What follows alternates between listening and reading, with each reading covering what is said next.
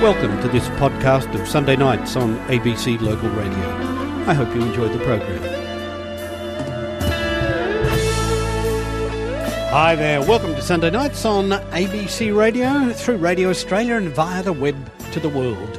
John Cleary with you, and this week around Australia, the A B C has been hosting conversations about rebooting your life.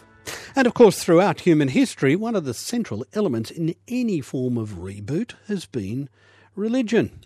From meditation to pilgrimage, from confession to conversion, the religious way has been the dominant way until perhaps one hundred years or so ago and the innovations of doctors Adler, Jung and Freud, although even Doctor Jung had a sympathy towards the religious way.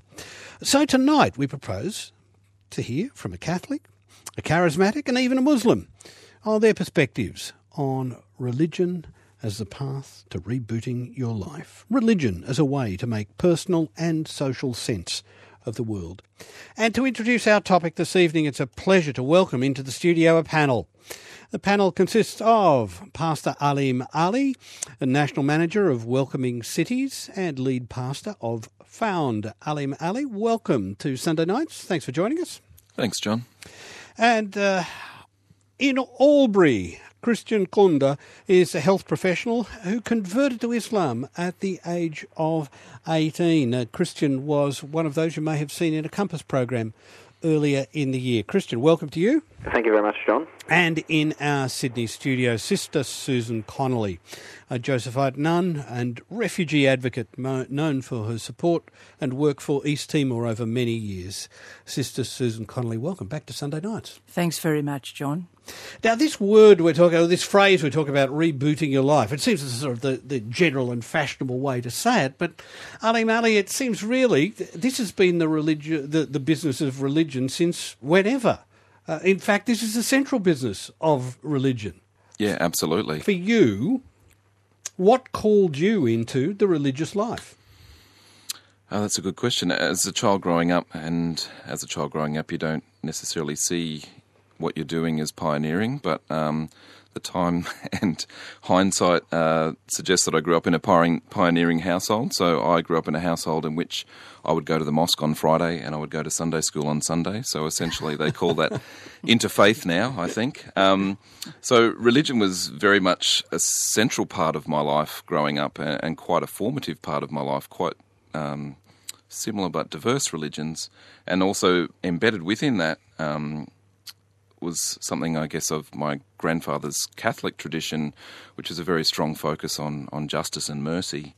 Um, and so as a family, we didn't shop at the local store because apartheid was very um, much at its height in my early years. And somehow by not shopping at the local store, that meant we would be um, certainly not contributing to the apartheid regime.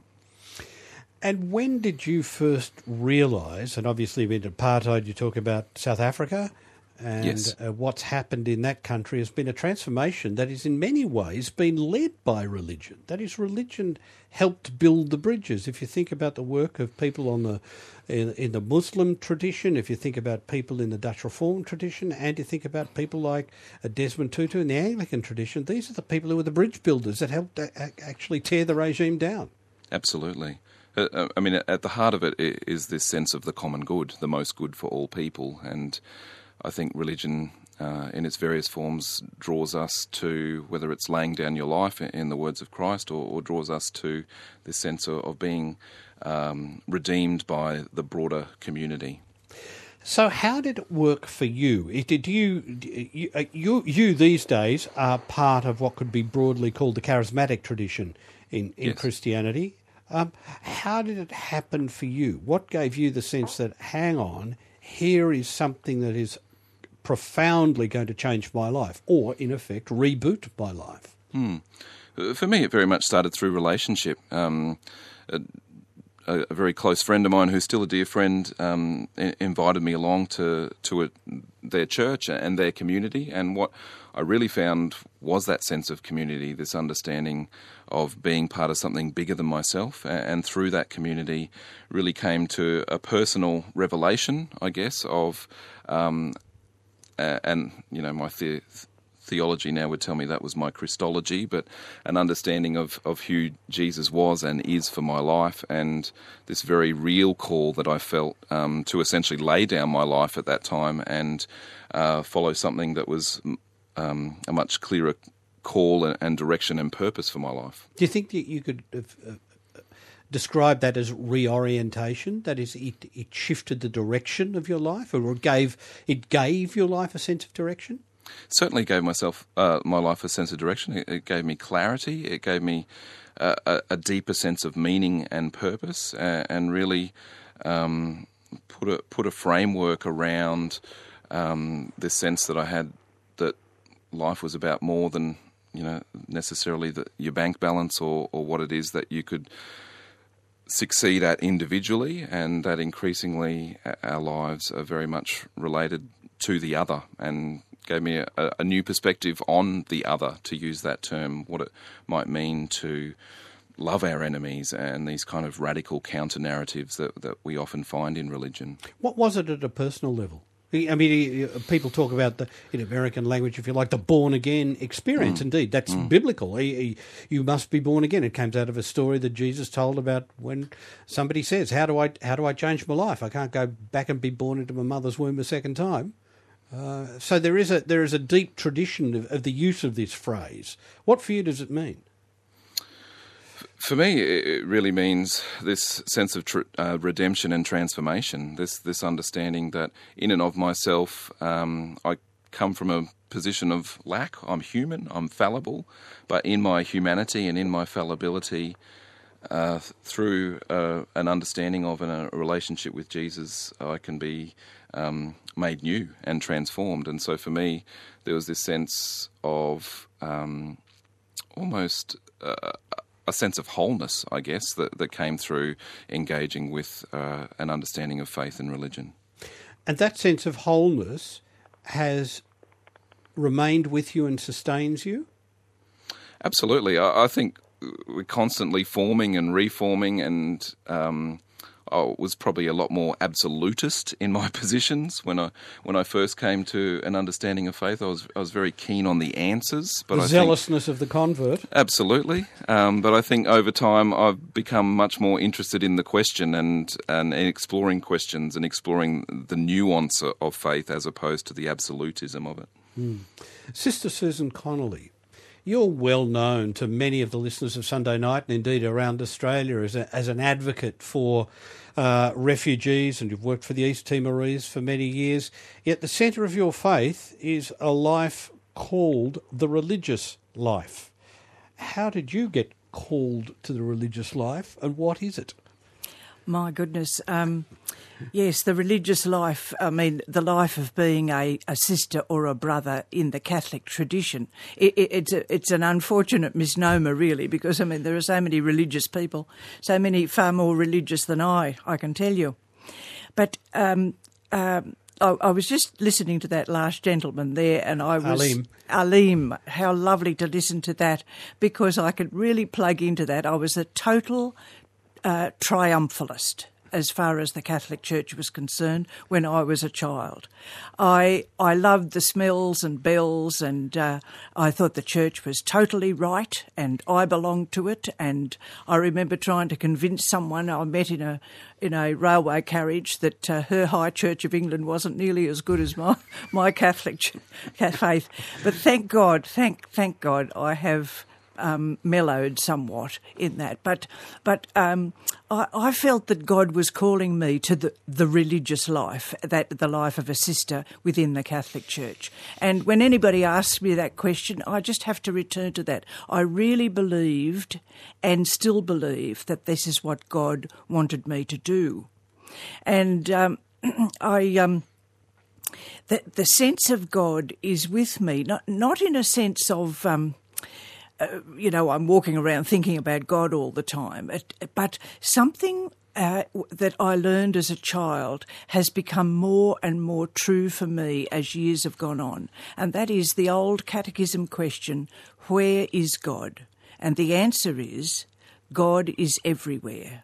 And for me, that is a most profound religious truth.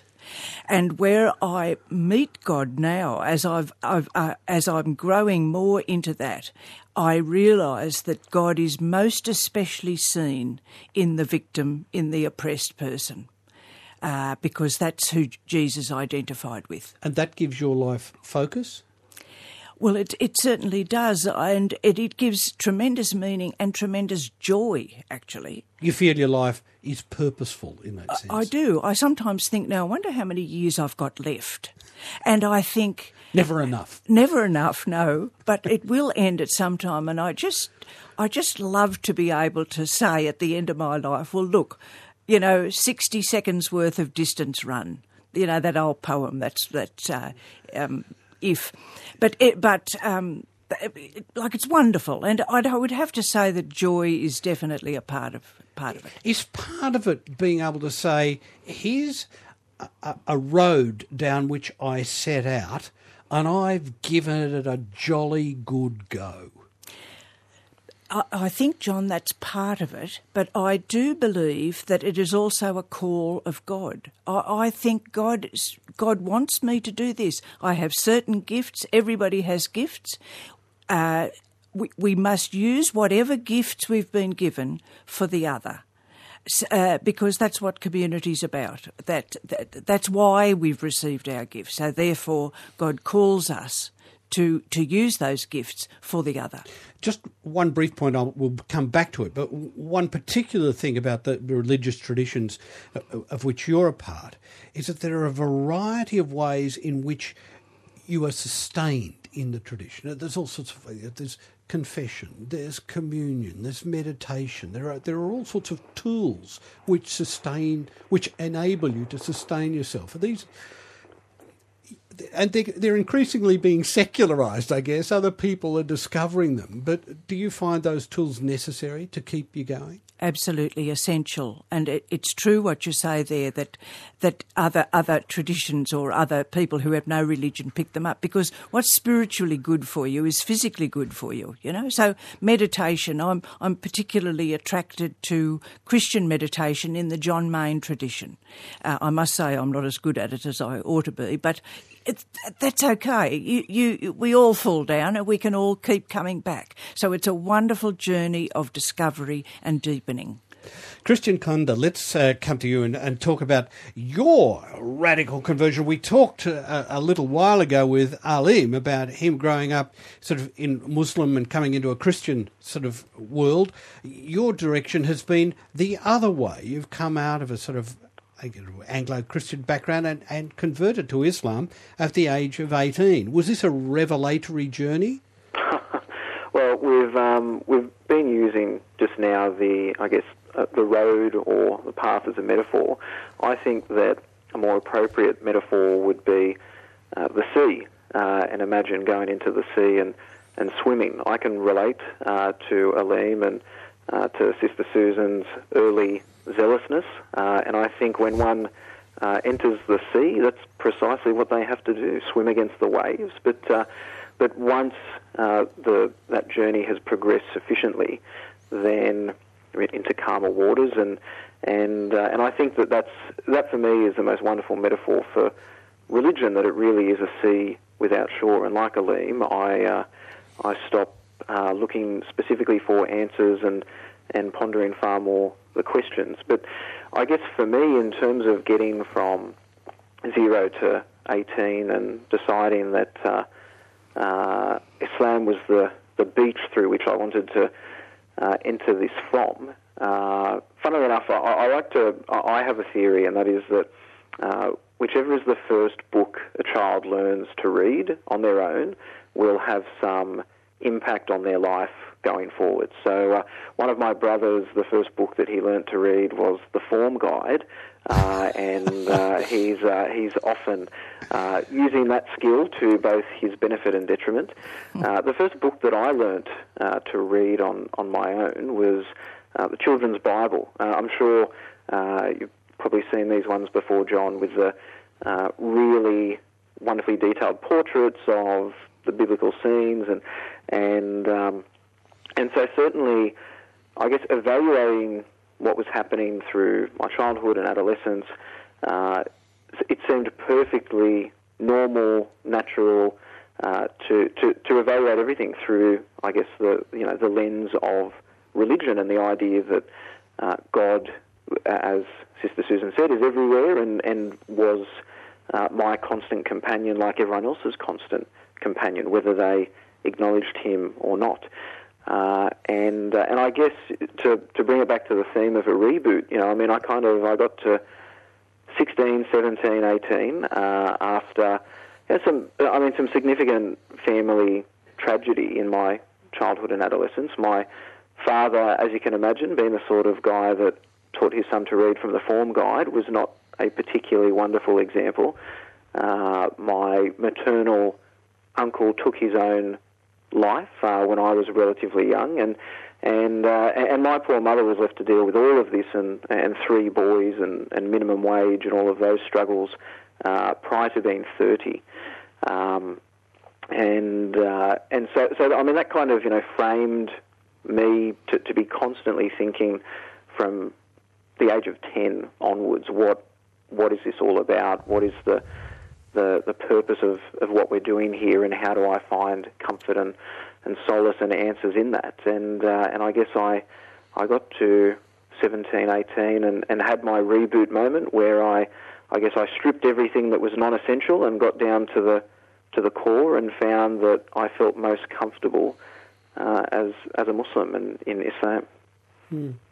Was there ever a moment, and I'd ask each of you this actually, and perhaps you could sort of butt in and ask your own questions here too, please feel free to, because we're in three uh, different studios, we're scattered around Australia, and so we should take the opportunity to uh, to ask each other questions. Um, what about, uh, perhaps I could ask the dark night of the soul, is there, is there a sort of critical time when you had to sort of weigh it in the balance and say, well, it's difficult, but still I choose this way? Christian, you first. Look, I, I think so, and, and it's probably part of the reason why I decided or, or thought about these things, I guess, relatively early on. I'm sure that a lot of listeners would think, gee, eighteen is is rather early to be so radically changing one's religion. Uh, but by the time I converted to Islam, in terms of the age that I was at, my mother had already had me. Uh, my uncle wasn't significantly older when he'd uh, taken his own life, and so and so. I guess for me, there was there was a pretty significant immediacy in that kind of dark night of the, the soul moment. You know, sort of, as I said, certainly eighteen years of age, when I would have thought, how how do I know that uh, I've got years left uh, before I make the decisions which are going to really dictate what what happens going forward? Um, and and certainly, I mean, it wasn't. Uh, it wasn't just sort of one individual event that, that, that made that happen, but it was the preceding uh, eighteen years, I guess, that um, mm. that, that led me to to to that moment where, uh, as I said, I, I, I thought, assuming that I've got years is taking it for granted, I need to think about the person that I want to be now, um, and start making decisions, um, you know, in, in that way. And as I said before, I had always felt it natural to assume that, uh, and not in a schizophrenic way, but to assume that uh, God uh, is my constant companion, that he, that he's everywhere, uh, and that it was perfectly reasonable to, to ask him for the an indication of the direction that would be best. Mm. Um, and uh, what do you know? Then the then the dawn came after the, the night, and, and that was how it was for me. Mm. Susan Connolly, is a sense of the dark night of the soul for you at any point? Uh, not, not actually. Maybe early evening of the soul. You know, that could be more like. And I, I find that type of. I'm thinking about religion as redemptive. You know, in the sense that it's gra- at some point it's grasped hold of you in a way that, because you said you were co- pretty convinced from day one, and that journey has been really a path that that you've you've. You've lent on your spirituality to take you along, but God's always been a constant for you. That- That's true, but I think there's a growth in a human being from just simply um, like an intellectual grasp of it uh, and, and a, a love of it intellectually, a movement then towards sort of a moral um, acceptance of what that means. But I think even deeper than that is is a fundamentally religious orientation, which means willingness to live like Jesus. That's, that is the thing. To live, that is the call there, to have the mind that was in Jesus. I'll ask you what that means in a moment. Uh, uh, Amir Ali, what about you? Is there ever a moment when you felt that there was a crisis moment where that things were pretty black and you, you had to really take the leap of faith? Um, for me, it was probably more uh, of a revelatory moment. Not yeah. not that it was a revelation of answer, but more. I remember similar age, probably to Christian, actually, eighteen years old, sitting in a church service, and uh, I think it was a, a baptism service, and the combination of the symbolism and, and the wonder of baptism and um, the story that was shared that evening that just had this sense of, uh, I think Sister Susan's talked about this already, this the sense of call in, for me, the uh, an understanding of, of Jesus and, and the centrality of who he could be in and around my life and what it might mean to follow him um, was just this sort of very profound moment that I had. You're on Sunday nights on A B C Radio. John Cleary with you. Our guests this evening, uh, Pastor Aleem Ali, Christian Kunda and Sister Susan Connolly. We're talking about rebooting your life. What's that got to do with religion? Well, actually everything. Religion has for most of human history been the primary way people have sought to reboot their life. You can share this conversation, one three hundred eight hundred two two two, one three hundred eight hundred two two two. Amir Ali, let me ask you something else that, that has affected the charismatic churches uh, quite a bit in the last uh, thirty years or so, because charismatic churches, in many ways, the most dynamic and most flexible in the in the Christian community over recent years, yet they also became associated with a sort of um, Jesus is my life coach sort of approach to theology. At the fringe ends, it could get could be called the prosperity gospel. Yep. You know, you do the right yep. thing by God, he'll do the right thing by you. Yep. Um, and others are saying, no, no, no, no, no, no, that's, you're missing the point here. Could you just give us a perspective on that? And sort of what is the central the central message of Jesus for you? And for where me, do people go yep. wrong in this stuff? Look, uh, and I... I sort of preface all this by saying I don't, I don't, you know, with my response regarding answers and absolutism, but um, the danger of something like prosperity gospel is that it takes a very small element of a teaching, uh, th- things where we read in Scripture that Jesus says, you know, I came that you would have life and life to the full, and we take that and we package it and we franchise it and we turn it into something that it was never intended to be, and we remove it from the fullness of w- what we read and see and believe that Jesus was saying. And so for me, it's a fullness. You need to understand it in the fullness of what we call the gospel or the good news. And so what is the heart of the gospel? The heart of the gospel is, is where we read that Jesus says, I came for the poor and the brokenhearted. I, I came for the sick, not not for the well. I came for the lost, not the found. And the, for me, the, the heart of the gospel is um, that Jesus extended his warmest invitation to the hurt, the rejected, the oppressed, and invited everyone to the table and said, follow me. The way of life that I am proposing and presenting is not necessarily an easy life, but it's a life that is about community, and it's a life that invites and includes, not excludes. And the danger of things like the prosperity gospel is that it's very exclusive. It, it speaks to uh, one percent of our global population who can afford to live in that means, uh, and is almost quite exploitative and manipulative of people. Susan Connolly, let me ask you about something that the the the, the, the larger church, the institutional church, is often criticised for. It said people would say, look, I've got no time for institutional religion anymore because people are more intent on climbing the hierarchical tree or being seen to be good by the institution and carving their lives around the institution, and they forget about being human beings. They're, they're, they're, They're serving the institution. They're not serving what Jesus is supposed to be. So I don't need church and religion. Now, you must have heard that from time to time, particularly yes. over recent years. Yes, yes, indeed. And I think it's um, it's an understandable reaction, especially in recent times. But I think it has to be put in perspective. I mean, the church was pretty awful right from the word go. I mean, they all ran away from him at the at the cross. But it it, it can also be a cop-out, actually. It, um, it can be a cop-out. And... Uh, Um, unfortunately, the church sometimes is is at fault because it has set itself up so often uh, as though it is the be-all and end-all of everything. And unless and then, you believe this doctrine and that doctrine and that doctrine, you're not going to get there. Uh, well, yes, that or yes, that, that whole human, unfortunate package of what we what we do, which so reduces the gospel of Jesus. Uh, but so therefore, you know, the bigger they are, the harder they fall, and uh, you know we're seeing that at the moment, and we're de- dealing with that. But then. Uh, All that then has to come into the perspective of what are you throwing out if you throw out the whole community? Because what Jesus was on about was community. And uh, even though he did, didn't say, well, you know, now I'm going to establish the Catholic Church, you know, you are Peter. I mean, you know, it's so...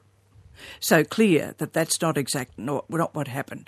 But he was certainly about community, and that is what the church has struggled to be ever since, and still struggling, and will struggle. But but we we, we do, we throw the baby out with the bathwater if we think that God wants us just to come to God um, individually. Mm. Christian, as a Muslim, how do you uh, struggle with that one, the the, the, the nature of, of the faith being a set of theological propositions that, that one is injuncted to follow, and then a set of rules by which one is uh, is asked to live one's life, and that sometimes uh, they can get in the way of the authenticity of the person? And that, that religion can become a, a hindrance rather than a help towards living an authentic life. Look, it certainly it certainly is a challenge, and I think it's a it's a greater challenge for those that uh, adhere to uh, more orthodox or ancient versions of the uh, of the various great religions. Um, Islam has the same tensions within it. Oh, absolutely, mm. absolutely, and and and I, I mean, and and and you know, coming back to the uh, the A B C theme for the week, rebooting. I, I think that that that is essentially the task of every individual living a religious life, certainly one living a Muslim life, uh, to to regularly reboot, you know, to engage with what is essential, uh, and to strip away the superfluous. Uh, the wonderful thing about Islam is that there is a prescribed mechanism for doing this at least five times a day uh, in in prayer, and and regularly uh, in other methods throughout, and throughout the, the year cycle. Too. Well, of course, right. the There's season, a, aren't you? Ramadan and entire month and, yeah. and so on. Yes, you're right. Uh, and, and and look, I, I think that if one is challenged with recognising the you know the, the authentic in what they're saying, practicing, believing, and expressing themselves appropriately, uh, then that's that's a good thing. You know, I mean, that shows that uh, religion is actually, and, and if they're a Muslim, certainly that Islam is doing part of the job that it's supposed to serve for the individual. Uh, Islam, like uh, Christianity, does give a great emphasis on uh, doing good for the community, but interestingly, Uh, God says in the Quran that he will not change the condition of a community until the people choose to change themselves. Uh, and this has the dual implication, you know, the individual improving themselves and also the individual contributing to the community uh, as best as they can uh, before, you know, we, we then expect any divine help or assistance. And and, and certainly, you know, this, this process of constant self-reflection, constant engagement, um, and, and evaluating what is authentic, inauthentic, what's what's um, what's true and what's not, uh, is no doubt the, the requirement of every Muslim, and, and, and I and I you know dare say every religious person. I think it's it's really illogical to hear those that are critical of religion, particularly religious institutions, um, to complain that, well, religion's all just silly, it's it's outdated, you have to adhere to all these rules that you don't really believe, and so on and so on. Um, I don't actually think that that's true. I think that uh, if you are sticking to the way that things were said and taught even a year ago, uh, you have not gone through the yearly life cycle, which is prescribed in almost every great religion, and certainly in Islam, which is supposed to enforce self-reflection and improvement. Um, I uh, yeah, I, I just I think that if we're worried about being inauthentic and not expressing ourselves truly, we're putting the cart before the horse. We've actually got what religion is supposed to do wrong.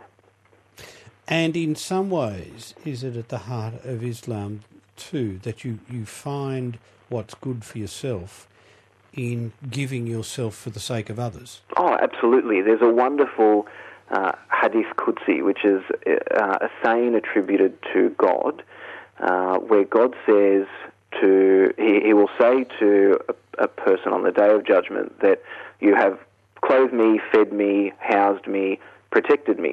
And the person will reply and say, well, how can I have done all of this? You're uh, omnipotent, you're omniscient, you don't need any of these things from me. And then God replies that, well, you clothed this needy person when they are in need. You house this needy person when they are in need. You fed this needy person when they are in need, and therefore you have done that to me.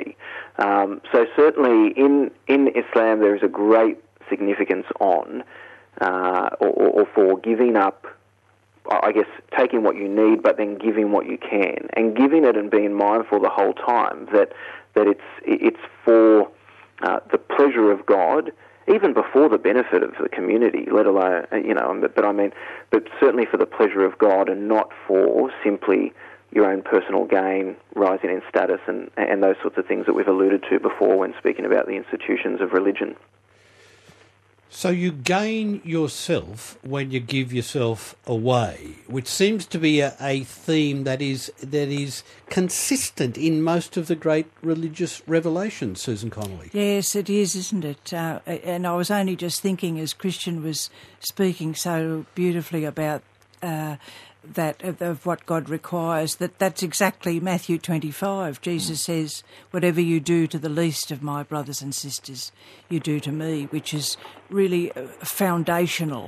And it's it's true. It is in every every great religious tradition, every true religious tradition, uh, which only under underscores the the the importance of religion for for a true human life, because it is it is it is right for people to, in, within community and uh, recognising God, that that is how we actually become human. The more we do for others, the more human we become, and I dare say, the more divine. And so, um, uh, Aleem Ali, uh, the um, "What about me?" uh, gospel has to be conformed or transformed into the what about others gospel. Absolutely. Um, it's obviously been a, a key theme this evening, but what religion presents um, is a counter-narrative, and so the narrative of selfishness, the narrative of self-righteousness is challenged by saying, well, actually, you know, you need to consider the other, and you need to Um, not necessarily conform the other to yourself, but be changed and in some ways transformed by other people as well. Mm. Our guest on Sunday night, Pastor Aleem Ali of uh, the National Manager of Welcoming Cities in, in Brisbane, and also lead pastor at Found. Let's say hi to uh, to Bryce in Box Hill. Hello, Bryce. How are you doing? Welcome to uh, to Sunday nights. Thanks very much. Yeah, um, I I grew up as a sort of a nominal Catholic um, from you know childhood through to my uh, yeah early adult years, uh, and then when I uh, I moved to Melbourne to study uh, on campus at Melbourne Uni, um, yeah, I began to make uh, some friends who were very serious about uh, their Christian faith, um, evangelical Christians, and uh, I went into university, you know, just uh, sort of believing in God. I'd be a sort of a theist. Uh, but very much more interested in, in other things of the world. Um, I wanted to be a doctor, uh, and I graduated um, And a couple of years later, I decided I wanted to go into uh, ministry, and so I embraced a, a small career in teaching, and uh, and now I'm at Bible college training to be a minister. So religion went from being a very small compartmentalised part of my life to really the, the central thing now. And why, why do you think? What's what's the central uh, draw that, that mm. led you that way? Yeah, I was just thinking about it when you were talking, uh, or your guests were talking about uh, their experiences. Um, I think it was a gradual series of things. So I think God for me growing up was sort of uh, large but distant, uh, impersonal. Um, and, and perhaps I treated God somewhat as sort of like a genie, someone to pray to for things. Uh, and then uh, I, th- I think that the big um, game changer for me in my first year of uni was my friends described uh, God as being someone who is personal, someone who you could uh, have a relationship with. And so that was the first uh, major thing that really impacted me, and I thought, yes, that's what I want. Um, and then as I embraced, um, I guess, what you'd call the evangelical expression of Christianity, um, the next sort of uh, big thing that I learned, I guess, that was really struck me was um, uh, the sovereignty of God.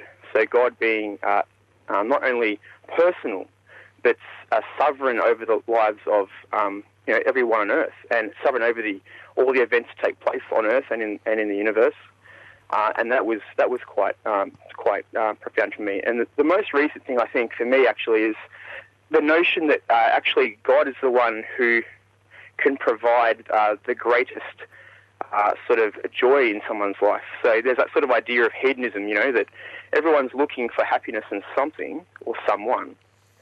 Uh, but actually, you know, Jesus says he's the bread of life, and all that come to him will no longer uh, hunger nor thirst.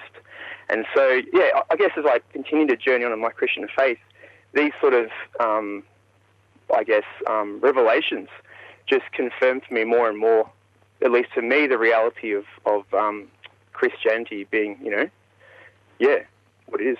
Hmm. Does it? You mentioned as as you have. Did, what about this?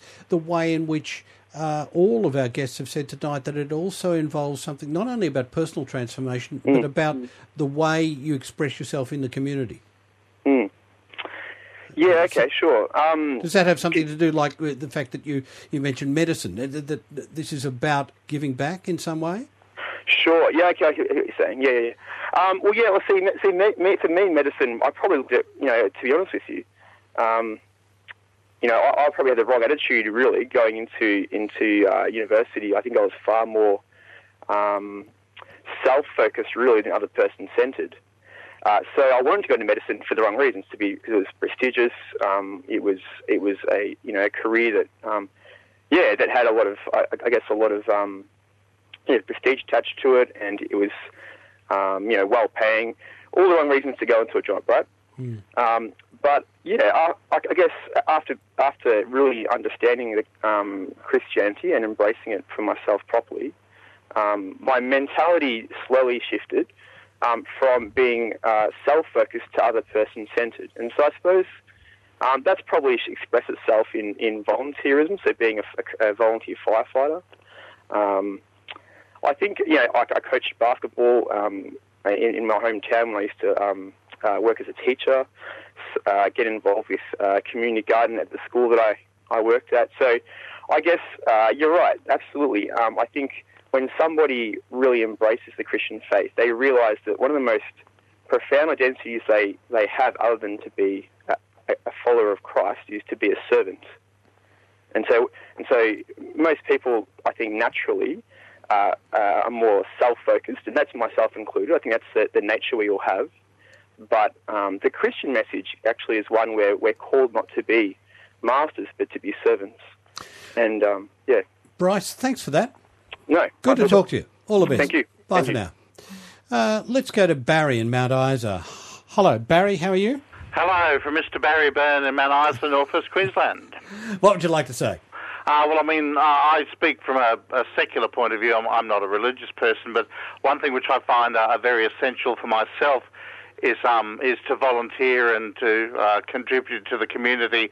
Uh, I'm on a disability pension. I suffer from some um physical and uh, psychological impairments, and um, I'm very appreciative that I get a pension, but I believe in mutual obligation and giving back to the community.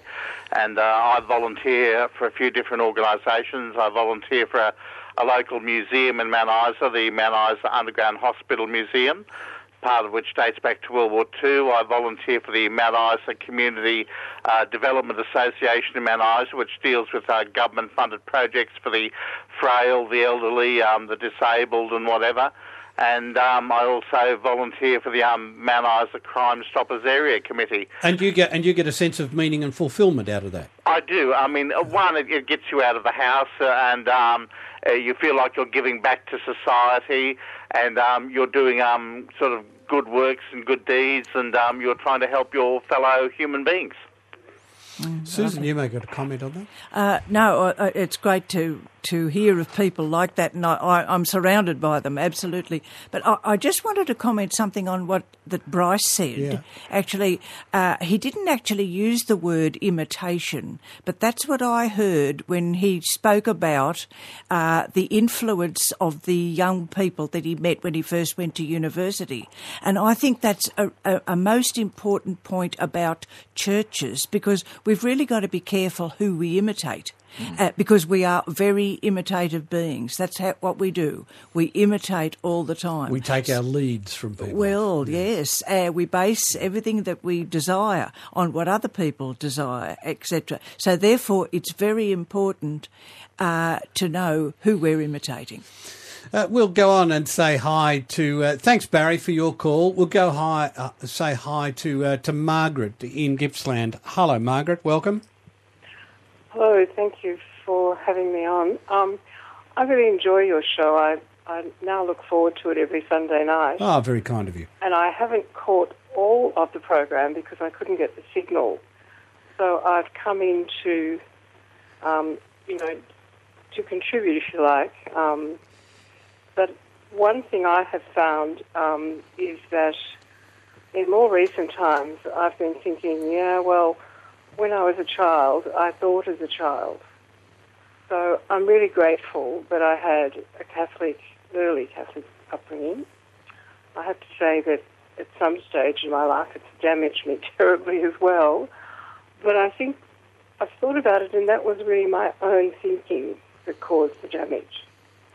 And, you know, um, oh, I won't go into in, in, into why, but it was very restrictive. And, uh, you know, my own, as I said, when I was a child, I thought as a child, and I probably left the church for a while, but always in the background, um, I think I was always, um, you know, a Christian person, I, the person of Jesus, and I, and I still feel that way. Um It goes back to something we, we commented on, that is sometimes we can get hung up on the institution and, and let the values absolutely. slip away. Oh, absolutely, and at the moment the institution probably is not one that I'm very supportive of, because um, I also had some time with a Jungian therapist, and Jung was very much a person who believed that Catholicism was a true religion, you know, with all the archetypes and so forth. So perhaps I've been fortunate to understand that, um, and the symbolism and so forth. It's immensely rich, but not everyone has the opportunity to have that understanding. So you can't, if you like, uh, it was a stage that I went through where I blamed fundamentalists, you know, for happy-clappy stuff and... And okay, so it didn't suit me, but it suited them, and it gave them comfort and reassurance. There, and there are some people who believe that they are totally right and everybody else is wrong, uh, and that's an individual thing. But I think the turning point for me has been that, excuse me, I went to England a few years ago, and I was fortunate to meet up with a uh, Franciscan, um, a Franciscan. Um, who was, uh, and is also an iconographer, um, an iconographer, and she was doing a class in a church in Aylesbury, and she invited me to sort of stay, and I did some drawing around the church, and then you invited me to group, um, group for a meditation, and it was the most powerful meditation I have ever mm. experienced. And I think, you know, this woman was really, really gifted. And I've joined her Women's International Prayer Group, and through that prayer group, um, you know, I've just become more prayerful, more meditative, and, um, you know, my way isn't to go out and consciously do things, not, oh, I don't know, in a goody-goody way, I suppose, but I, I pray a lot more and I meditate a lot more. And um, it's through that prayer group and the Franciscan spirituality um, that I've done that. So the institution has contributed greatly because um, if she hadn't been a part of the institution, if I hadn't, hadn't walked into the church, I wouldn't have experienced that very fortunate, um, if you like to call it transformation, I, I suppose it's just a different way of thinking. Margaret, um, thanks for your observations. Uh, we are going to have to move on. We've got about two or three minutes left. I just want to touch with each of you briefly on, on something, and it, it comes back to virtually where we started this little journey on. We've been talking about religion as rebooting your life. To you first, uh, Aleem Ali. Uh, you spent your life as a charismatic church pastor, but also committed to working institutionally with refugees and helping welcome people to Australia. Mm-hmm. Does that provide your life its focus? That is, is it is it the lens through which that enables you to to basically go through life saying, if, if, if, if there are all sorts of ways of doing this, but we all do it. I've got my checklist for life, and I, I basically think that this is the best way I can contribute, and in some way that sustains you psychically. That is, it gives you some sense of, of reassurance that there is both an immediate and a long-term sense in which you are connected, and you are connected to others. Yes, absolutely. I, I mean, that's a very strong theme of renewal in um, my faith and belief, and my greatest challenge to myself often um, is... does who I follow just look like me? Do they just think like me? Have I formed my religion into my own image, or do I allow myself to be informed and transformed by who I follow? And working with the other, as sometimes we term people who are different to us, who have different experiences to us, who are facing far greater uh, trauma and torture and things in their lives, is really, in part, an opportunity for me too to, to continually remind myself of, of where I'm going and the call on my life. We've only got a minute left. Uh, Christian, let me come to you, and in, in fifteen seconds, what's the most significant element of the pathway for you? Uh, to follow the golden rule, John. Do unto others as I would have done unto me, and hope that that translates as to uh, me doing the right thing. And, and uh, you know, the, the message for us or from us is that living the virtuous life is what will lead to happiness.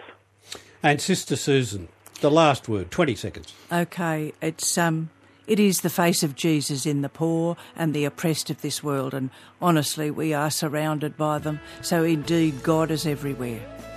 And giving yourself away for others gives meaning for you, for now and for eternity. Well, it, it certainly does, and thanks be to God. This has been a podcast of Sunday Nights on A B C Local Radio. Thank you for listening.